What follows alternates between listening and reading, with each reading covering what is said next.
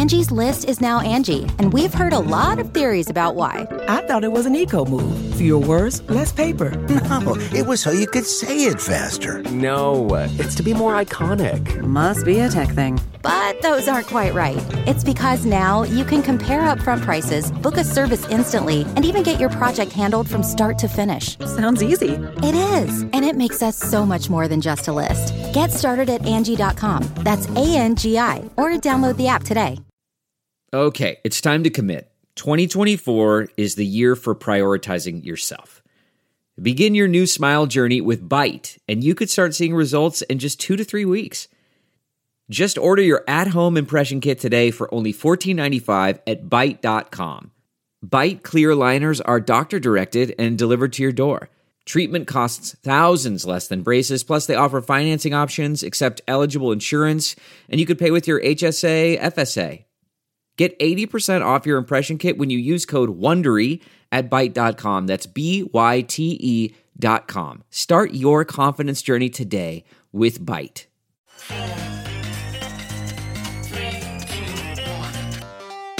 Welcome back to The Breakdown with me, NLW. It's a daily podcast on macro, Bitcoin, and the big picture power shifts remaking our world. The Breakdown is sponsored by NYDIG and produced and distributed by Coindesk. What's going on, guys? It is Saturday, December 11th, and we are doing something fun today, something that is one of my favorite activities of the year checking out end of the year lists. So I'm talking biggest trends, most important people, you name it. I don't know that I'm going to have a chance to really do my own list this year about trends or about anything else, given that this whole podcast is a daily podcast thing. But what I thought would be fun today is to quickly breeze through Coindesk's most influential list. It just came out over the course of this week. They put 50 people on there and then share a few folks that I thought I would put on if I were editing. Now, I will say this up front. I don't believe that most influential lists like this are meant to be definitive or singular or exclusionary to anyone who wasn't on them. I think they're about provoking thought, about reflecting on the year that was, about having a chance to, in the context of the Coindesk editorial room, probably debate internally a bunch of different things. So me adding 10 more isn't a knock on who Coindesk put on there, and I'm not going to go through and rank and review anyone that they did. But so that you know who was on there, I'm going to start by quickly breezing through that list of 50 folks, and then I'll get into 10 ish more that I might have had on my personal list. So Coindesk didn't rank order their list, but they had a top 10 and then the rest of the top 50.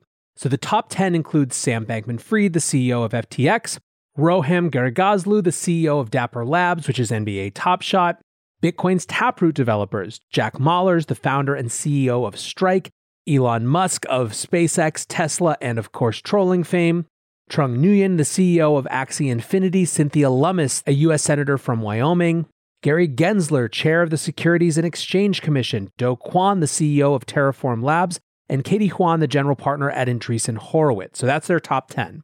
Now, the Honorable 40 include All Seeing Seneca, who's the creative lead at Bored Ape Yacht Club, Naveen Jain from Yacht Labs, the Poly Network hacker, they say for, quote, educating us on the difference between hack and exploit.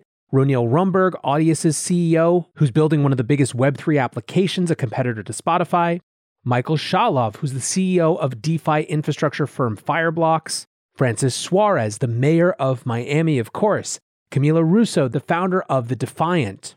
Tim Beiko, the Ethereum developer, Mark Cuban, the investor and Web3 bull, Willy Woo, one of Bitcoin Twitter's best loved chartists, Isaiah Jackson, the author of Bitcoin and Black America, Stani Kulechov from Aave, Ryan Selkis, the CEO of Messari, Charles Hoskinson, the founder of Cardano, Andre Cronje, the creator of Yearn, Gavin Wood, the creator of Polkadot, Arianna Simpson, the general partner at Andreessen Horowitz, Paolo Ardoino, the CMO of Tether, Vitalik, of course, the founder of Ethereum, Antonio Juliano, the creator of decentralized exchange DYDX, Jeremy Allaire, the CEO of Circle, Danny Ryan, programmer at the Ethereum Foundation, Michael Saylor, of course, Michael Saylor, the CEO of MicroStrategy, Elizabeth Warren, who has decided to go ham against crypto, Jerome Powell, the Federal Reserve Chairman, Barry Silbert, the founder of the Digital Currency Group, Serey Chea, who's helped bring Cambodia's central bank digital currency to the world, Ray Youssef, the founder of peer to peer exchange Paxful, President Xi Jinping, the head of the Chinese Communist Party, Bitfinex, one of the pseudonymous accounts that has long been against Tether, CZ from Binance, Robert Leshner from Compound, Devin Finzer, the founder and CEO of OpenSea, Matt Hall and John Watkinson, who are from Larva Labs, aka CryptoPunks, Brian Armstrong from Coinbase, Jack Dorsey, formerly of Twitter, Kristin Smith of the Blockchain Association, Mike Winkelmann, aka Beeple, the biggest selling NFT artist of all time, Anatoly Yakovenko, one of the founders of Solana, and then they have a group of celebrities that discovered crypto this year as sort of a collection. Sorry for the long read of the folks on there, but I feel like it's an important thing for you guys to have context of that before we get into the list of folks that I would add. Let's start with one that I have to imagine was one of the most contentious inside that newsroom, which was El Salvador's president Nayib Bukele. So, what's undeniable is that one of the biggest stories in Bitcoin this year was the adoption of Bitcoin as a national currency by a sovereign state in the form of El Salvador. This is significant for a huge number of reasons. One, the potential precedent it sets. Two, from a technical perspective, the stress test that it creates on the Bitcoin network. Three, from a developer incentive perspective, the additional reasons to go out and build on the Lightning Network, which powers so much new infrastructure, and so on and so on and so on. It's something that was pretty unimaginable even just a few short years ago.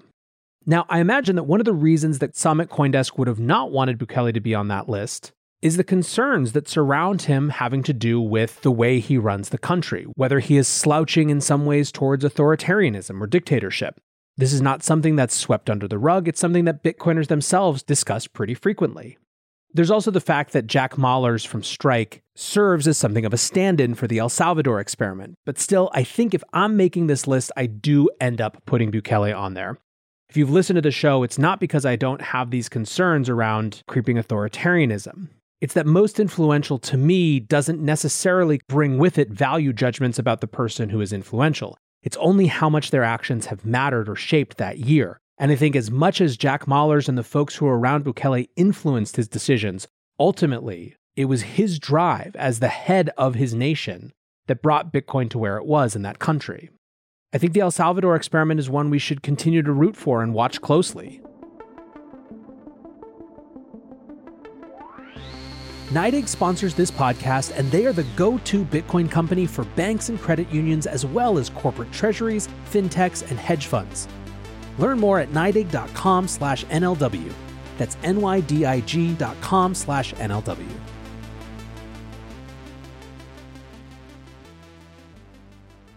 Next, going back to sort of the beginning of the year and something that's just slightly orthogonal to crypto, my next addition is Keith Gill, aka Deep Fucking Value, aka Roaring Kitty. No single trader was more associated with the GameStop meme trade slash movement slash whatever the hell it was that ended up all the way in front of a congressional hearing. Roaring Kitty is to me in many ways a stand in for a new generation of traders that came up through the COVID lockdown era and found their way to these new types of products. Now, some of them have stayed just in meme trading, many have found their way to crypto. And as easy as it is to be cynical about them or to accuse them, in fact, of cynicism, I think, as I've said on the show before, that there's something much more significant happening, that they are, in fact, a reaction to the world around them. And what's more, whether cynical or not, they're a part of the market landscape that must be contended with now. Also, the man sat in front of Congress and said, As for me, I like the stock. What's not to love? Next up, a set of voices from the world of research and analysis. And Honestly, these are pretty easy if you just go by who's most quoted on this show. So, first, let's talk about Lyn Alden. Lyn was the breakout star of last year from both a macro and a Bitcoin perspective when it comes to research analysis and just incredibly cogent thinking about where markets hit larger structural and geostrategic patterns. But she really reinforced that this year. Lyn is the type of analyst who can never be overexposed because you always want to know what they have to say about the next thing, even if you just heard them talk about the last thing. I also want to give a shout out to two that are more in the Bitcoin space and more fresh and new, however, and that's Will Clemente and Dylan LeClair. If you're listening to this show, I literally guarantee you that you are familiar with these guys. You follow them on Twitter, you read what they have to say about on chain analysis, and you pay attention to when they're watching trends. These guys are both extremely young and still learning and honing their craft, which makes how influential they already are all the more impressive. Speaking of impressive voices, I want to talk about a couple folks in the NFT space. NFTs are fascinating to me from the standpoint of where influence is happening. If you look around, there aren't really big NFT YouTube shows yet, nor are there big NFT podcasts, which is frankly kind of crazy given how significant this industry or subsector or whatever you want to call it has become. Part of the reason for that is that those just aren't the mediums where the thought leaders of this space live. Instead, those folks live in Twitter spaces and in Twitter threads. Those of you who have been longtime followers of mine know that all of the stuff that I do in crypto, especially with public content, started with the original version of Long Read Sunday, which was a thread of Twitter threads. That began in 2018, right after Twitter had first released its threading features. And I would go and curate the best threads that I saw people doing into one overarching narrative of the week. There was a long period, though, from between, call it 2019, 2020 into this year, where threads just kind of weren't a thing anymore. They weren't being promoted by Twitter, they weren't something that people really liked. But then NFTs changed all that again, and you have had amazing content creators, amazing thinkers use threads as their medium and shape the way that not just crypto Twitter, but crypto as a whole sees NFTs and where they fit. I'm going to give the nod to two folks in that. The first is Punk6529. 6529's threads have been some of the absolute most influential. I've seen numerous people talk about how those threads contextualize NFTs for them, help them understand, and got them in the space. They also bridge from NFTs to other parts of the crypto industry and indeed even to culture at large. If you want a sense for that, go back a couple weeks ago to listen to Long Read Sunday called America and the Metaverse. The other person I wanted to shout out, though, was Cosimo de Medici, who revealed themselves to be none other than Snoop Dogg. The reason why I want to highlight Cosimo is that one, Snoop or not, the threads that they've written are genuinely good. But second, it's the first time that we've seen a celebrity engage and build a following in this new space on the terms of the space entirely rather than leveraging their brand to get started. I think that harkens to something that we're going to see more and more, and I think that we will look back at Snoop as the progenitor of that approach. Staying on NFTs for a minute, I think that we should shout out Sotheby's and Christie's, the world's most famous and storied auction houses.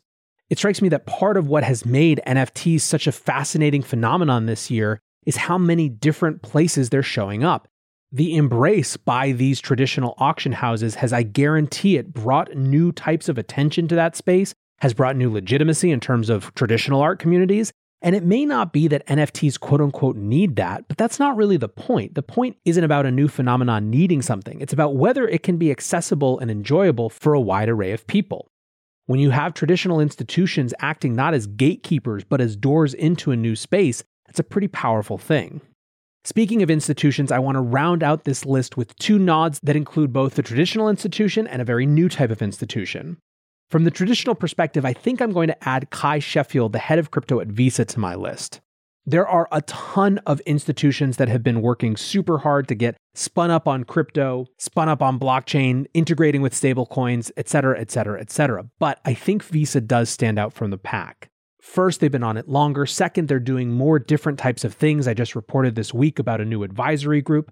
But third, they're also trying to engage not just in terms of how do we adapt our infrastructure to play a similar role in a new space, but how do we understand the space on its own terms? It might have been easy to read them buying a CryptoPunk as just some publicity stunt when they did it over the summer. But if you read the interview with Cuy about why they did it and what it represents to them, it's very clear that that wasn't the case. I expect that we're going to see more of Visa all over this space in the years to come, and a lot of the groundwork will have been laid over the course of 2021. Last on this auxiliary most influential list, I'm going to chuck on Pleasr DAO. These are the folks, of course, behind the purchase of the Wu Tang Clan's Once Upon a Time in Shaolin. They were a group that helped just this week spin up the Free Ross DAO, which raised over $12 million to buy Ross Ulbricht, the founder of Silk Road's first NFT collection, to help with his effort to get out of jail.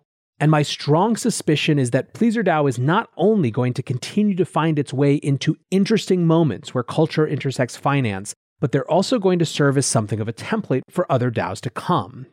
The things that they learn now, both their successes and their failures, are likely to shape a new wave of people attempting to bring people together around shared interest and shared resources. In some ways, this edition of the most influential list is almost taking a flyer on something that I'm seeing just on its way up right now. Anyways, guys, there are a million more people who are influential out there. I've obviously had so much fun following all the different dimensions of this crazy industry, this crazy space, this crazy cultural movement, whatever the hell it is. And I appreciate you guys all being along for the ride. Let me know who would be on your list of most influential and why. Join the Breakers Discord, hit me up on Twitter. And as always, I hope you're having a great weekend. Until tomorrow, be safe and take care of each other. Peace. One, two, three, four. Those are numbers. But you already knew that.